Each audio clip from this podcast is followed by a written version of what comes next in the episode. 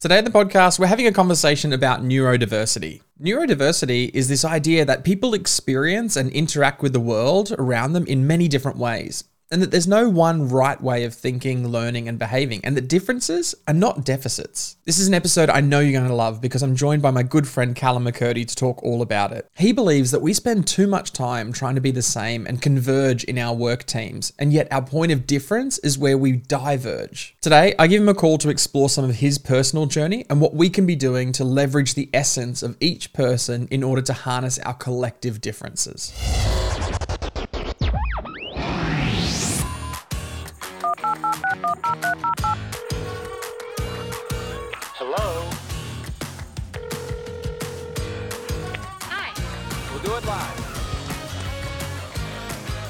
Do it live! I can, I'll write it and we'll do it live! 10, 9, 8, 7, 6, 5, 4, 3, 2, 1. Liftoff. Joining me on the phone is Callum McCurdy. He's a speaker, author, mentor, and facilitator specializing in workplace dynamics and behavior. Over a 22 year career in and around the HR profession across Australasia, he assists leaders and teams to develop radically authentic workplaces by leveraging their uniqueness. Proudly dyslexic and ADHD positive, Callum champions organizations to think differently about different thinking and views the neurodivergent staff in every workplace as the innovative super workforce of the future. I've been hanging out for this conversation. Callum, welcome to Phone Calls with Clever People. Thank you. Nice to see you. Um, cool to be here. I'm uh, quite excited about this. I'm not even nervous. Usually I do get a wee bit nervous and nerves go, oh, you know, that means it, it matters, but I'm not nervous. I'm excited. Like I've got no idea where we're going to go with this show. Neither do I, but I love it. We were just chatting before before we hit record about like our mutual appreciation of each other. It feels like every person I have a conversation with um, who kind of knows you and, and who, who we kind of have a mutual friend speaks so ridiculously highly of you. And so the chance to get you on the podcast was just a, a huge privilege. And we also, um, uh, you know, my business manager was also at one stage your business manager as well. So we have this kind of also Yeah. this like mutual connection through someone who's worked with us. Absolutely knows all our, um, you know, dirty laundry and, and all the all the things we're rubbish at and rubbish. Maybe we should have right? brought So him as a third person in this conversation. Oh, oh, that- oh, yeah, good call, know. good call. um, hey, I want to ask you just three fast facts before we kick off, which is what I do in every episode, which is where were you born? What was your first job? And then what do you do now? Oh, a list of three. Uh, where I was born is um, a little town, uh, middle of the South Island in New Zealand, uh, called Timaru. Um, yeah, little place. Um, not really, um, no real distinctive features other than it's built on the lava flow of a um, extinct volcano called Mount Horrible. There we go. That's all we need. Um, it's, uh, what was the second question? Was first job Uh, where, what was your first job? Yeah. first my first job um it, it depends on on which sort of uh, period in life i had a, a, a school job a high school job not a high school job but yeah it was high school actually. I worked in a bike shop. I was a bike mechanic there um which is great because i was a, a keen road cyclist back in the day. Um but i think the first sort of full-time job i had was uh, working in a um, a frozen food factory uh, when I came back from I was an exchange student uh, in Europe at the end of school, and of course their uh, school years are, are six months, um, I guess, opposed to ours. So I came back and had nothing to do for a few months. When I came back in about August one year, and I worked in this frozen food factory that. Um, we had this big conveyor belt. This is too much information already, Shane. I can see the look on your face. Um, the big conveyor belt, which uh, a funnel of frozen food would um, would pour down like frozen vegetables. Um, you might one day you might do peas, you might do mixed veg the next day, or corn the following day, and that sort of thing. My job, uh, there was a, a gang of eight of us, uh, four either side of this big conveyor belt, that sort of jiggled along, and I had this piece of perspex about thirty centimeters long, and my job for eight hours a day was to break up the clumps of frozen vegetables. Now, of course, I was the um, I was the um, the the new guy on the block as well, so I got to go down the far end where people had already broken up all the clumps by the time everything got to me. So I had nothing to do. If I was lucky, I might get to pick out a pea on the day that we were doing corn. That was it.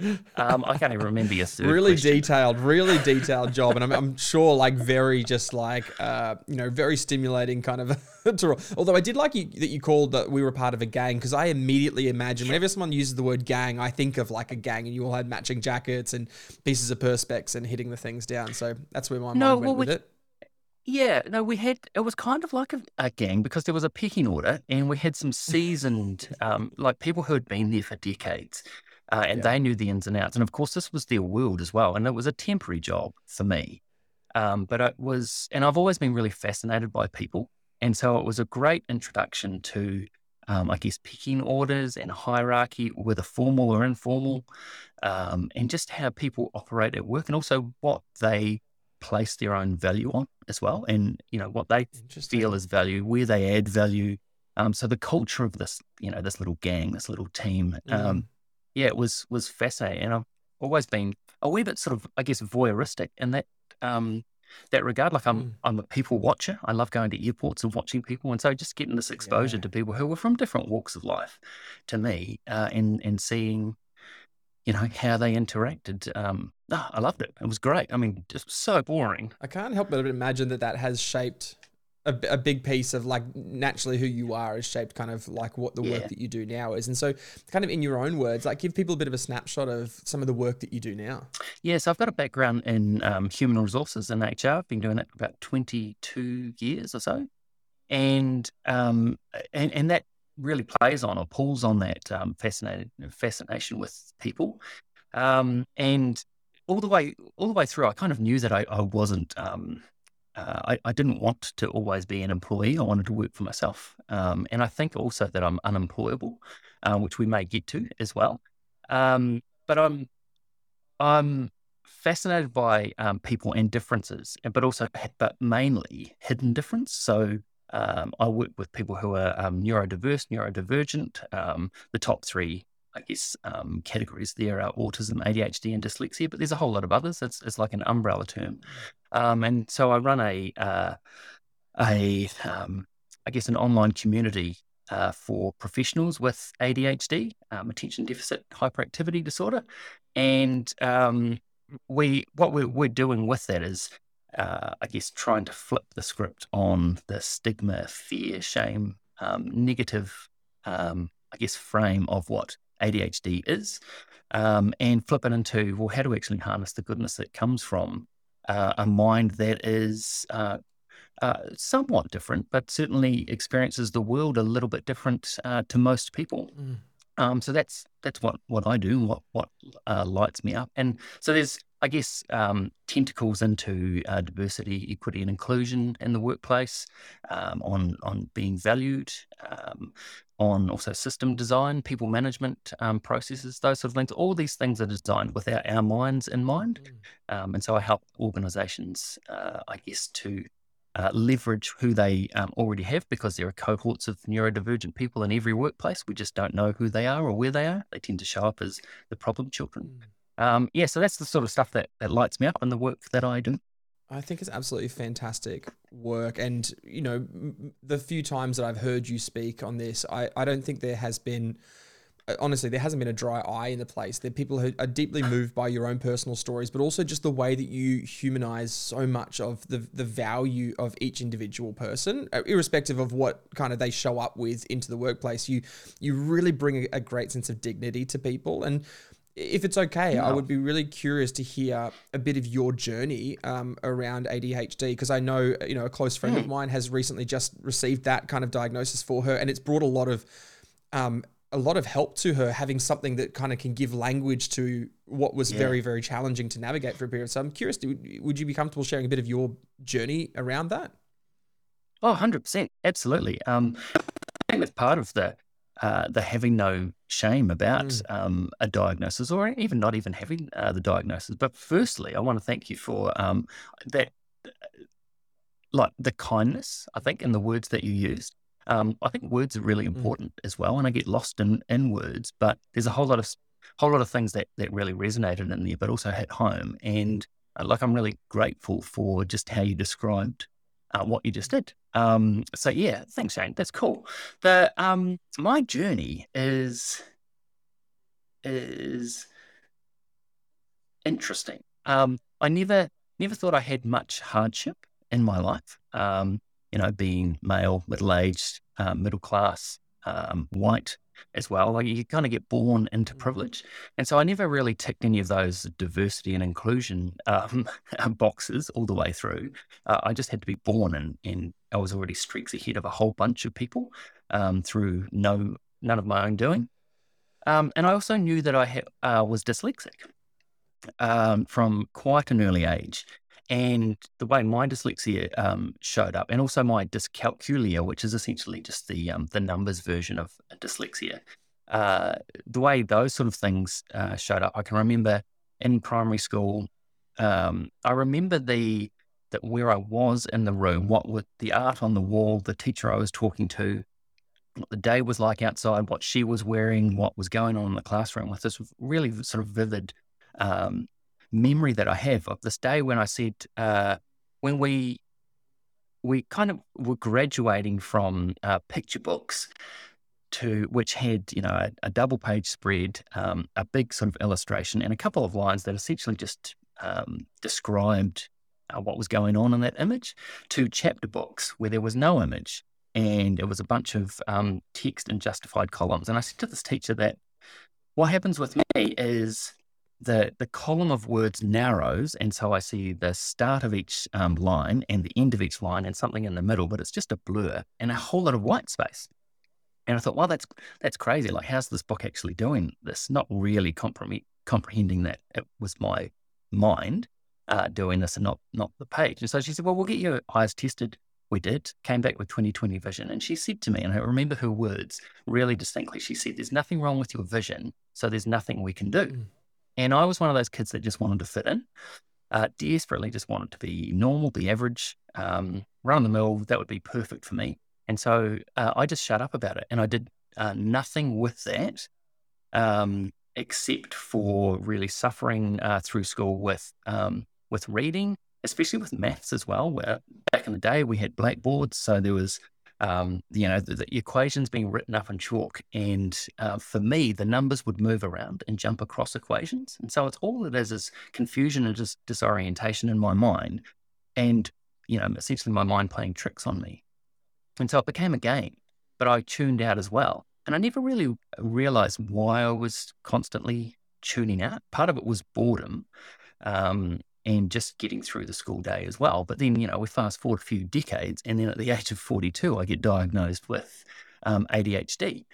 And that was the the thing that really landed with me. And like I think um, you mentioned about your friend, like that was a real, um, like it was it was validation. Mm. Like it made sense. The dyslexia, I think I would give up a lot of that. Um, the the constant frustration with that. Um, but my ADHD, I wouldn't necessarily give up for the world because it allows me to do um, a whole lot of things. And actually, what the um, what you find with a lot of um, neurodivergent people is there are coexisting. They call them comorbid, mm. um, um, sometimes diagnoses or um, or what's going on for them. But you know, there's no one's ever died of dyslexia, so I don't know why mm. they use comorbidity as a term. But there's a coexistence, right? And I think the combination of my dyslexia, dyscalculia, and um, ADHD, and probably some other things going on as well that are as yet sort of um, indetermined. Um, that creates a really unique experience. And so that's why people who are neurodiverse or neurodivergent um, don't experience the same sort of things. You know, there are some definitely some go to uh, characteristics and patterns of behavior. Um, but, you know, no two people are the, um, are the same and their experiences aren't the same as well. Um, but also, as you go through, when you get a diagnosis like that, you do some sort of regression and you look back through your life, and there's an element of shit. What what could I have become, or what might have happened had I not fallen through the cracks um, in these particular areas, or had I not had to run away from work and change jobs every three years? Um, and as people cottoned on to me not being as good as what I thought they thought I was. Um, and so just constant sort of managing of uh, relationships and of people's perception of, of who you are. Like it was um, essentially imposter syndrome uh, running mm. rampant.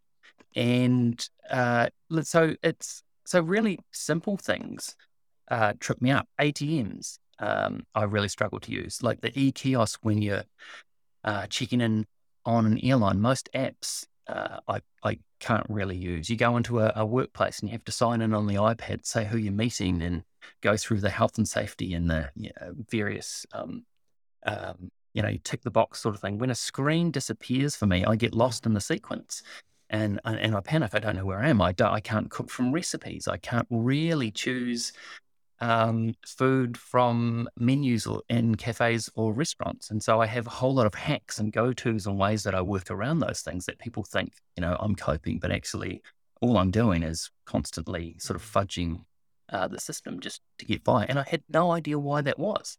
Um, but it turns out that's what I was doing. So there I have a whole lot of struggles, but I also have a whole lot of things that um, that I'm really good at. I never understood the term um, you can't, you know, that expression, you can't see the mm. um, forest for the trees because I can see the forest and the trees wow. all at the same time. And I can, um, like, I do big picture and detail and I go flip between them seamlessly all the time. And I'm, I don't understand how people can't do that. And um, um, so I have no trouble with left or right, but I have no concept of which direction clockwise is uh, unless I look at a clock or my watch. Um, and so I just don't hold that in my head, but I have a 3D, um, uh, I have a, a 3D and a videographic memory, which means if I experience something and it's I tag that experience to an emotion, I'm I've got 360 um, sort of experience of that locked into my memory. Um, and that can be kind of useful or it can be utterly useless. and the thing is, because you, you're born with these sort of things, we don't know that they can be of value. And so a lot of neurodiverse people go through life having no idea that the gifts, the talents, maybe even the superpowers that they have, um, they, they don't know that they're amazing at particular things. Boy, that was a rant. I might let you say something. No, I it was it was so helpful because I think there's a couple of things that, that stood out to me in that is that one, I mean, for everybody, the things that we think are perfectly normal to us, we actually don't realize are not that normal until we have conversations with someone that goes, actually, I don't do it like that. I've never mm. even thought about it in that way, which was one, you know, it's obviously just becoming more aware of the things that we do, which perfectly normal to us, but maybe yeah. are different to other people. And the other one was the the value of our differences and the importance of our differences and how what they can contribute. Mm-hmm. Um, I, I, do have another friend who who he describes. He, he always said, "I have ADHA" because he said I always just hated the word deficit and I always wanted yeah. to have it as, as an asset. Mm. And he's like, for me, it's it's an asset to me, and and and I've really loved his perspective on that. Um, Brilliant, yeah. Well, I refer to as ADHD positive so I'm ADHD positive. I tick the box, I've got it, but also I'm positive about it because I think there's far more um, benefit um, than negative or, or deficit to it. You, you, and like it's not a disorder. Um, and also, it's not a deficit of attention. If anything, I have a deficit of an ability to pay attention to one thing at a time. I'm constantly paying attention to a whole lot of things, mm. which is, you know, the easy distraction uh, of it all. But also, that means that we notice a whole lot. Like my reaction time, reaction speeds to um, to things. It's, it's quicker than most. And like that comes naturally. I don't have to work at that. You also look at, um, you look at uh, lots of uh, individual sports people. Um, think of uh, Lewis Hamilton, David Beckham, Simone Biles, the gymnast, um, uh, Michael Phelps. They all have ADHD and they all attribute their success largely to having ADHD. Um, and you would think, hang on, uh, high performance sports people have to focus.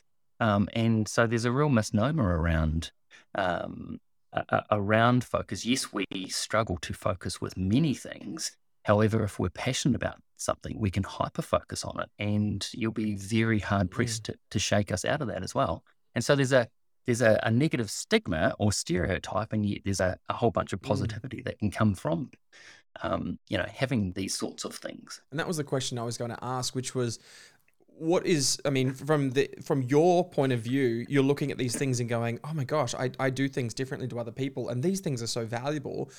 From the outside looking in, and especially more so probably historically, I'm sure it's still just as prevalent today, but they're probably more so historically.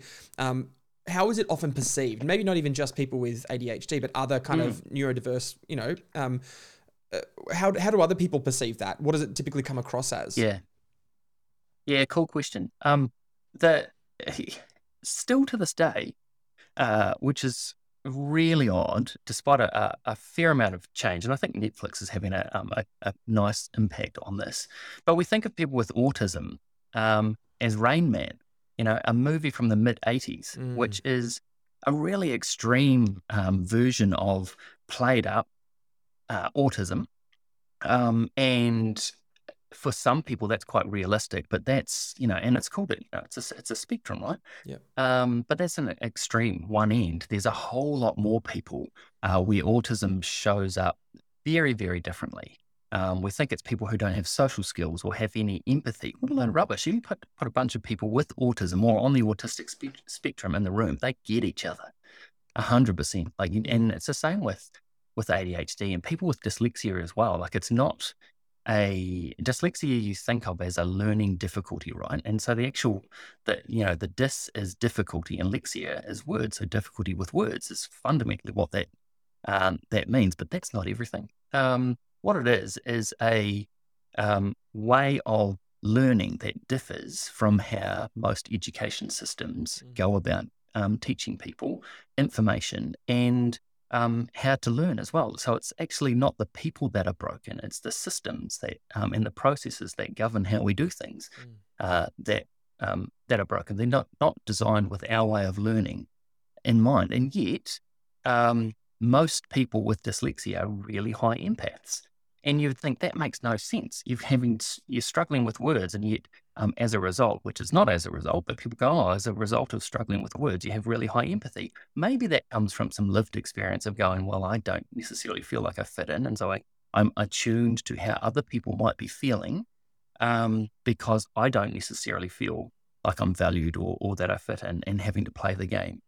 But it might actually be a sixth sense in um, being able to see how um, how people actually show up in the room, what people are feeling, being able to experience what they might be experiencing right then uh, in the in the moment. And so some people think that you know dyslexics go down a, a trades path or they get lost in uh, the education system. They won't do well in testing, standardized testing. Um, often they don't, but that's not everybody. Mm. Um, but actually, it's about how people experience uh, the world and they can turn their abilities to be um, be amazing in some particular uh, some particular fields. Um, you look at ADHD, but also dyslexics are, are highly represented in um, like emergency management, uh, in crisis management, um, in occupations that require people to to um, to make quick decisions. So um, so I'm I'm rubbish at making decisions. I couldn't organize my way out of a paper bag. Um, I'm terrible at prioritizing things. Um, but when when you know something happens where decision things need to be um, triaged, uh, I'm the person you want there because my mind is constantly in chaos. Like I'm known as being a really sort of chilled out, relaxed guy, but people don't see the chaos that's actually going on in my head 24 seven. Mm. So my chaos is up here, and most people are, are are are really down down quite low, far below where I am. But when something happens that pushes people into panic, their level of crisis goes up to reach mine, and so I become the most um, reliable person you want Mm. there because I'm I'm a normal. Everybody else is in panic, and so I can go. We don't need to do that or that, but the, here's the three things we should do. And I sort of come into my own, and after the fact, I go, how did I how did I do that? Um, why didn't I panic like everybody else? Because I was just in my normal. I was like Mm. e- every day. Um, and so these, you know, there's, there's real, which is why there are, um, wh- why we need to um, pull on people who experience the world a little bit differently, not just in case a crisis happens, Mm. but so we can look at problems a wee bit differently. Um, because we're not always looking at the problem the same way or the question uh, the Mm. same way as well. So, you know, there's real value. oh, this immense value. And and part of the, you know, I've just finished writing my last book and and the whole opening chapter is is really setting the foundation that differences are advantages in work in every in every Mm. sense of that word. And the idea that familiarity makes us comfortable, but difference makes us better. Yep. And and Yeah. part of the the challenge of that is to to really draw on and pull on the differences of people because we we have a perspective of difference that because it's different to us it makes us uncomfortable and so we, we hear about how it shows up in Yeah. in the world and you know in childhood typically you know they're the troublemaker at school or the distracted student at school but Mhm. but what about workplaces because there would be a lot of people i could imagine that are living with different kinds of you know um, potentially someone has adhd but has never been diagnosed with that but doesn't really just know because Mm-hmm. they've never kind of experienced that but it shows up at work so what are some of the things Yep. that we see at work with people that are misunderstood that people go oh, i never really understood why you did that but Mm. maybe now with that that makes more sense for us Yeah, um, that's a massive question. The um, so about eighty percent of people who are neurodivergent are undiagnosed, so they have no idea what's going on for them. Um, you have about ten percent of the population uh, has dyslexia. Around about um, three to five percent of um, the adult population have ADHD. Around about one to two percent um, have uh, autism or on the autism spectrum. So the sort of numbers are quite small. However, you know, neurodivergent cohorts are in every workplace. Um, and we just don't know who they are. But often, as I said earlier, they sort of show up as that problem child, the person who um, who challenges um, a manager who may um, may be relatively weak in being able to handle um, their style being questioned or uh, their decisions being questioned. Uh, sometimes it shows up as people whose performance um, either plateaus or there's peaks and troughs, troughs and it's rather irregular. Um, the thing being with those who are neurodivergent, they can't necessarily explain what's going on. So we can't explain those um, peaks and troughs in performance and motivation, uh, time management, um, perhaps. Now, one one thing, like I've got to got to say that um, neurodiversity is a reason, but it's not an excuse. Uh, like we're all adults, we're all professionals. Uh, we have to um, accept and own uh, what's going on for us when we find out and when we uncover and, and discover things about ourselves, right? Um, but also, what we need is workplaces that are open to looking at things a wee bit differently, doing things a wee bit differently, making some reasonable accommodations, which, you know, in both our countries, by law, organizations uh, need to do. Now, that's not um, giving an unfair advantage, that's just leveling the playing field. Um, and how they, how things sort of uh, show up is um, you might get people who, you know, the ideas person, often uh, the ideas person, but can't necessarily follow through, uh, doesn't get uh, finish, doesn't necessarily finish jobs, uh, can un, has a really unrealistic um, sense of how long a job will take. Will be really, really keen and enthusiastic and go, yeah, I'll get that to you tomorrow, and yet the following you're still waiting for that thing, and that person can't actually get past the starting point as well. Um, and so, ADHD, people with ADHD are, are often um, attracted to uh, creative professions.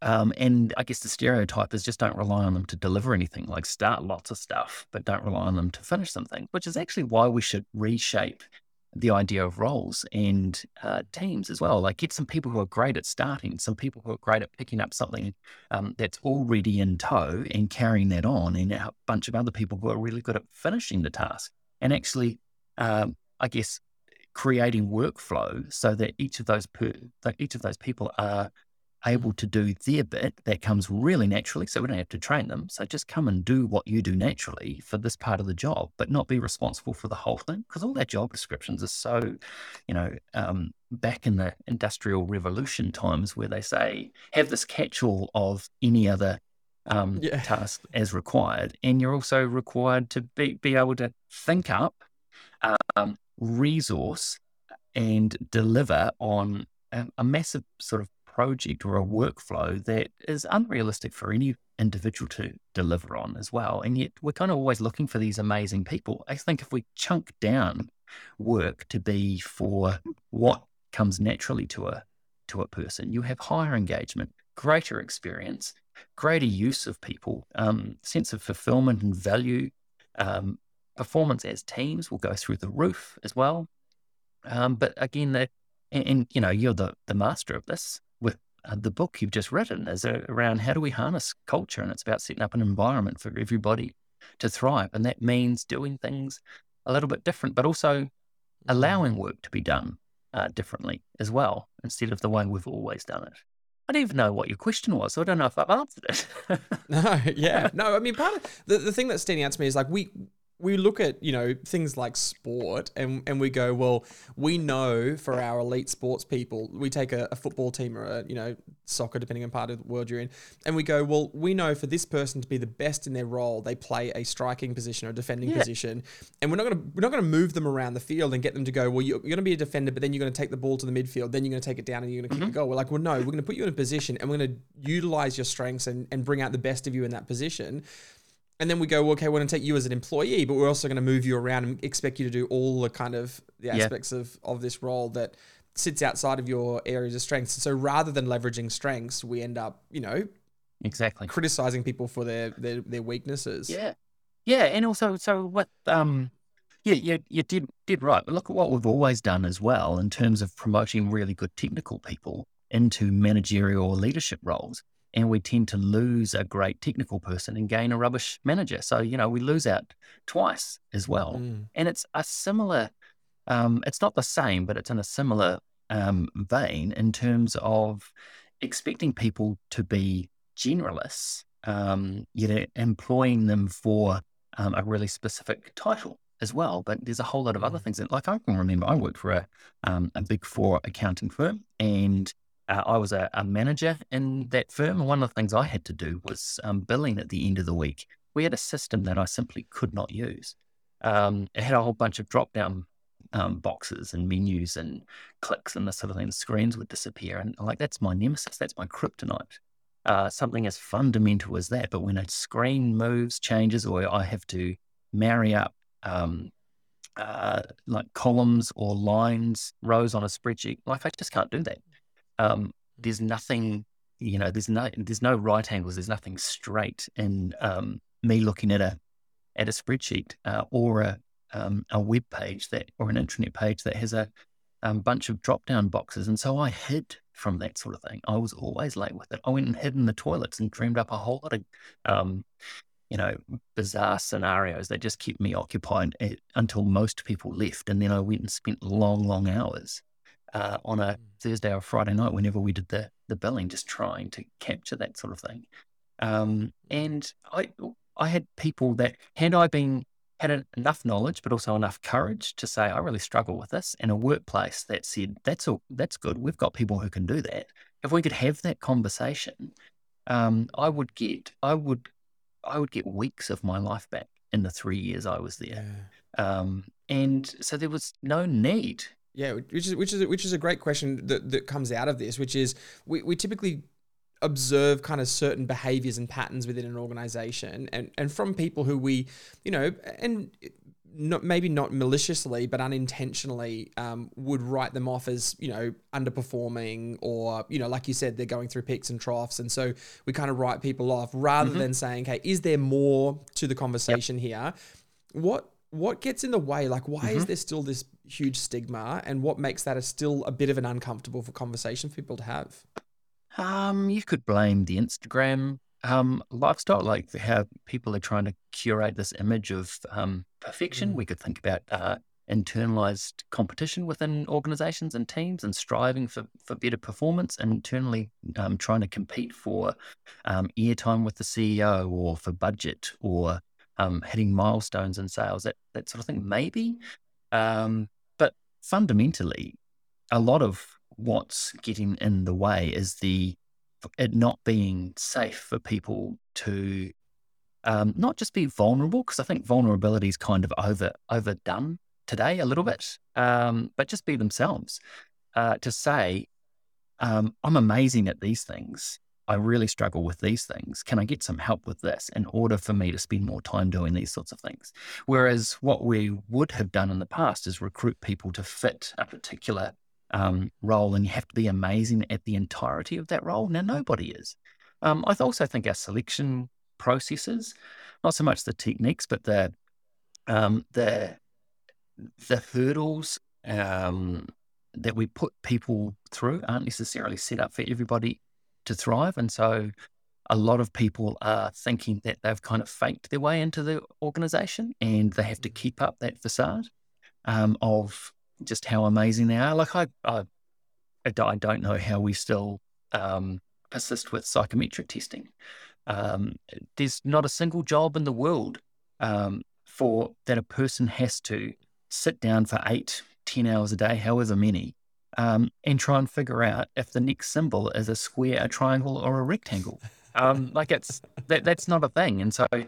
how that how that translates into a person's ability to do a job um, out there in the field or doing whatever they like, there's there's a real mismatch there. So I think we've got to make our um, selection processes real and relevant to the job, but also create enough space for there to be give and take, for people to have the conversation, um, for for leaders to go, um, what do you need? Here's some fundamentals that we need in this job. Do you tick those boxes? Yes. Okay. What's the stuff that you might struggle with?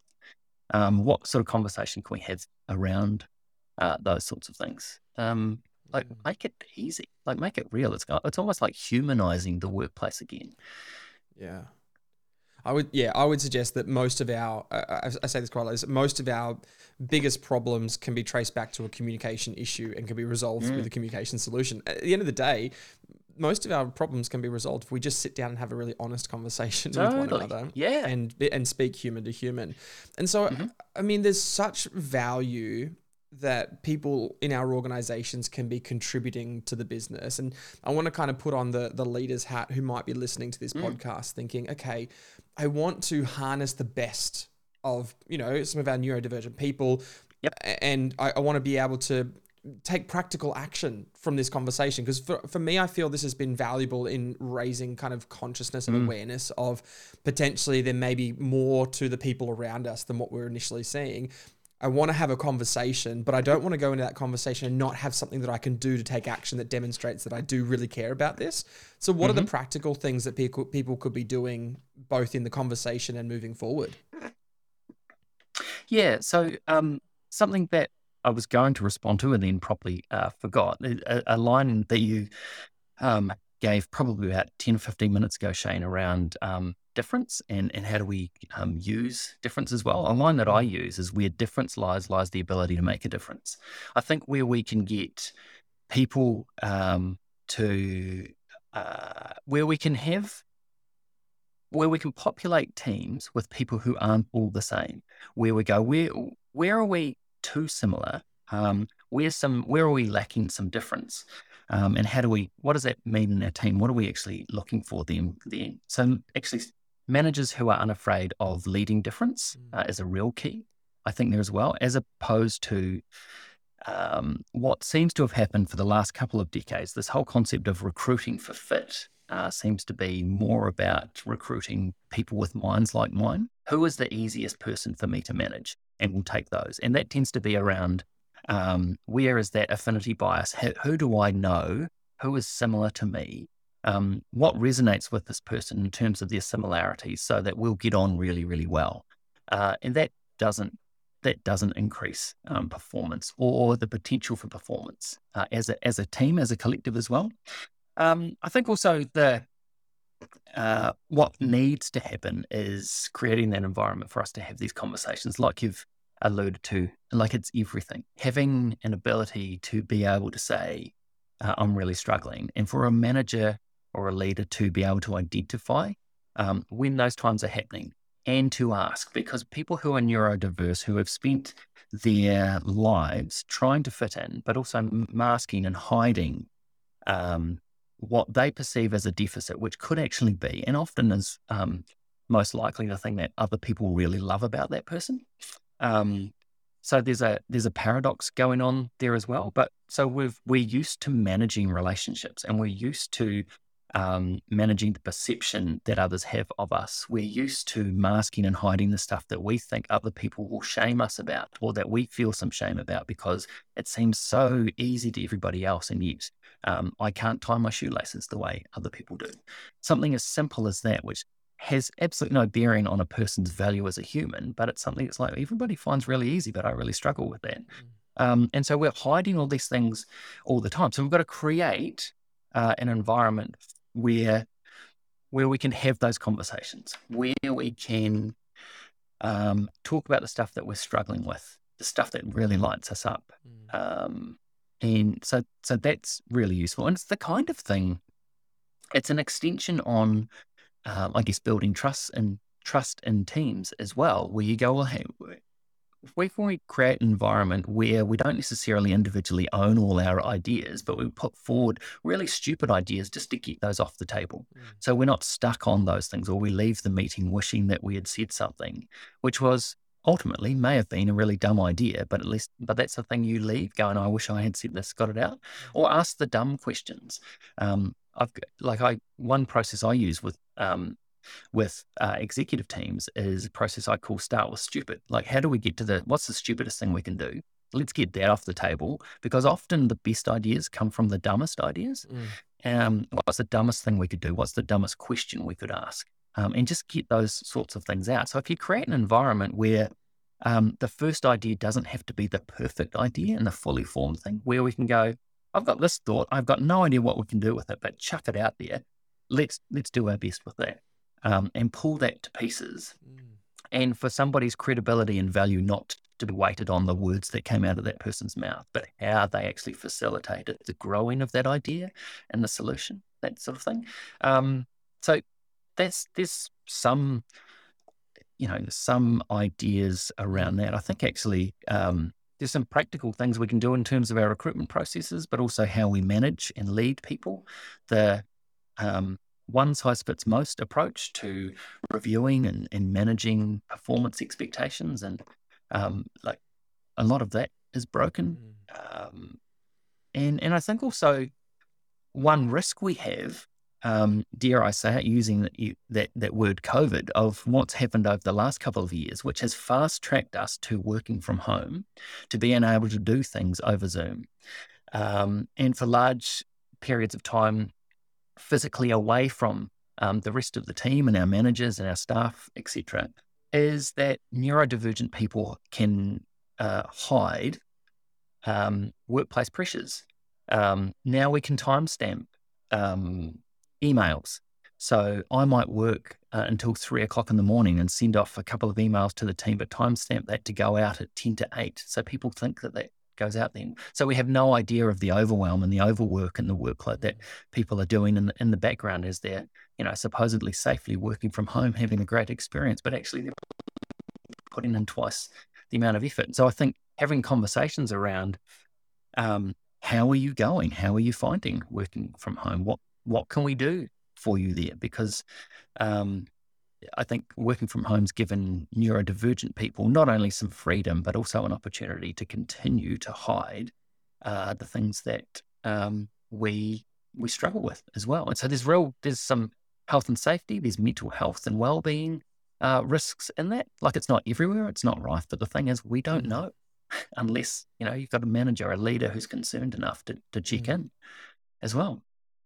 Yeah, one, does that answer any of your questions? Yeah, so so many so many kind of practical things. Uh, What I, I I feel like I'm hearing so much in this conversation is is more than anything what is most valuable is a manager who can say number 1 I see you, which is I can see you in as a human being with incredible contribution and the second is that I value you. I value your Yeah. contribution that what you bring to our team is not what everybody else brings to our team. And as a result of that, I don't want to punish you for your difference. I want to leverage you in your difference and I want to kind of um, help you utilize and bring your difference so that we can collectively make Yeah. the difference that we're here to make. And I mean, I, I'm mindful of our time, but if you could, I guess, like if I gave you a soapbox to stand on and I gave you kind of 30 or 40 seconds to speak, like, you know, tap into your crusade, whatever it is that you're on right now. But if you were to speak to leaders in organizations right now, what would you be saying to them? What's the, the thing that's burning in your mind that you have to say? wow, a soapbox, but you give me 30 or 40 seconds, so I'll take probably six or seven minutes. So you can cut me off anytime you like. Feel free to mute me. Uh, look, the thing is, and we haven't even got into uh, leaders who are neurodivergent as well, and the, the genius and the gem that can come from that, but also the struggles around um, their team not getting them as well, and the frustration in that, and, and the need to be um, open and honest, because there's nothing that says neurodiversity is um, exclusive to only staff and not leaders. Um, Mm. You know, on, most entrepreneurs, not most, many entrepreneurs um, are neurodivergent as well. And so there's a whole lot of stuff in there. So essentially, my soapbox is I want to flip the script on, uh, in particular, ADHD, but neurodiversity as a, a concept um, where people who feel like they're broken uh, are valued um, because they're not broken. It's the system that breaks them. And that's not to say that what we need to do is then pit them against us. So you've got neurodivergent and you've got neurotypical. Um, it's not about them against us, it's about us. So, how do we leverage the difference that already exists in organizations, that naturally occurs in people, that brings um, a, an amazing set of abilities? Now, it's not a single ability, but an amazing set of abilities that we can uncover, unlock, and unleash in our organizations uh, if we uh, show an interest, if we choose to care, uh, if we choose to say, I love how you do this. There's some other stuff here that I think we probably both agree we could try and um, tone down a little bit, but you know, what, whatever you need, right? But this stuff here we really want to amplify. So it's about flipping the script on, um, on the, I guess, the negative uh, stigma, fear, shame, deficit based um, of the the three big um, you know neurodiversities: uh, autism, ADHD, and dyslexia. But in particular, for me, ADHD is um, an amazing set of abilities that come with some struggles. That and those struggles tend to be uh, system and pros- uh, process based, and uh, the amazingness tends to be um, natural traits, talents, and attributes. So harness that goodness, um, and let's just find ways how we can minimize uh, the struggle that comes from those things that are um, process based. So it's like I refer to, um, and it's even on you know on this mug. It's about ADHD positive, um, which I talked about uh, earlier. I'd love to be able to flip the uh, stereotype of what ADHD is, so that some people eventually go, "Oh man, I wish I had ADHD." Um, for people to see it as um, as some as positive to start with, but also uh, the amazingness that it can actually be if we allow people to be that, which is essentially allowing them to be themselves. That's that's my soapbox, I reckon. I honestly, I, I was sitting here going, I really hope you do go for another six or seven minutes because I, I, I feel like I could, I could have a conversation with you all day because I think one of the things I, and I said at the start and I'll say it again is that you bring such an element of, of bringing real humanity to people and dignity to people and uh, inviting us to create a conversation that allows every single person come to work and feel like they get the chance to do what they do best every single day, which is ultimately kind of all of our goals, right? As, as leaders, is, Yeah. is helping people do what they do best every day.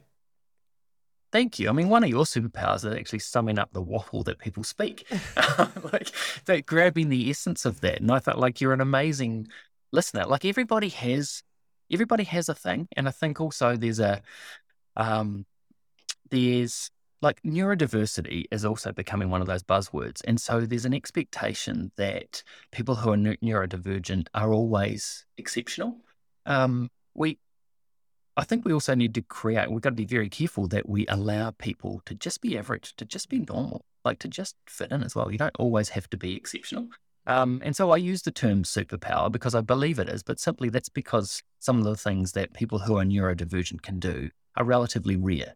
Yeah. Um, that doesn't mean they're better than most. It does not mean better at all. It just means different.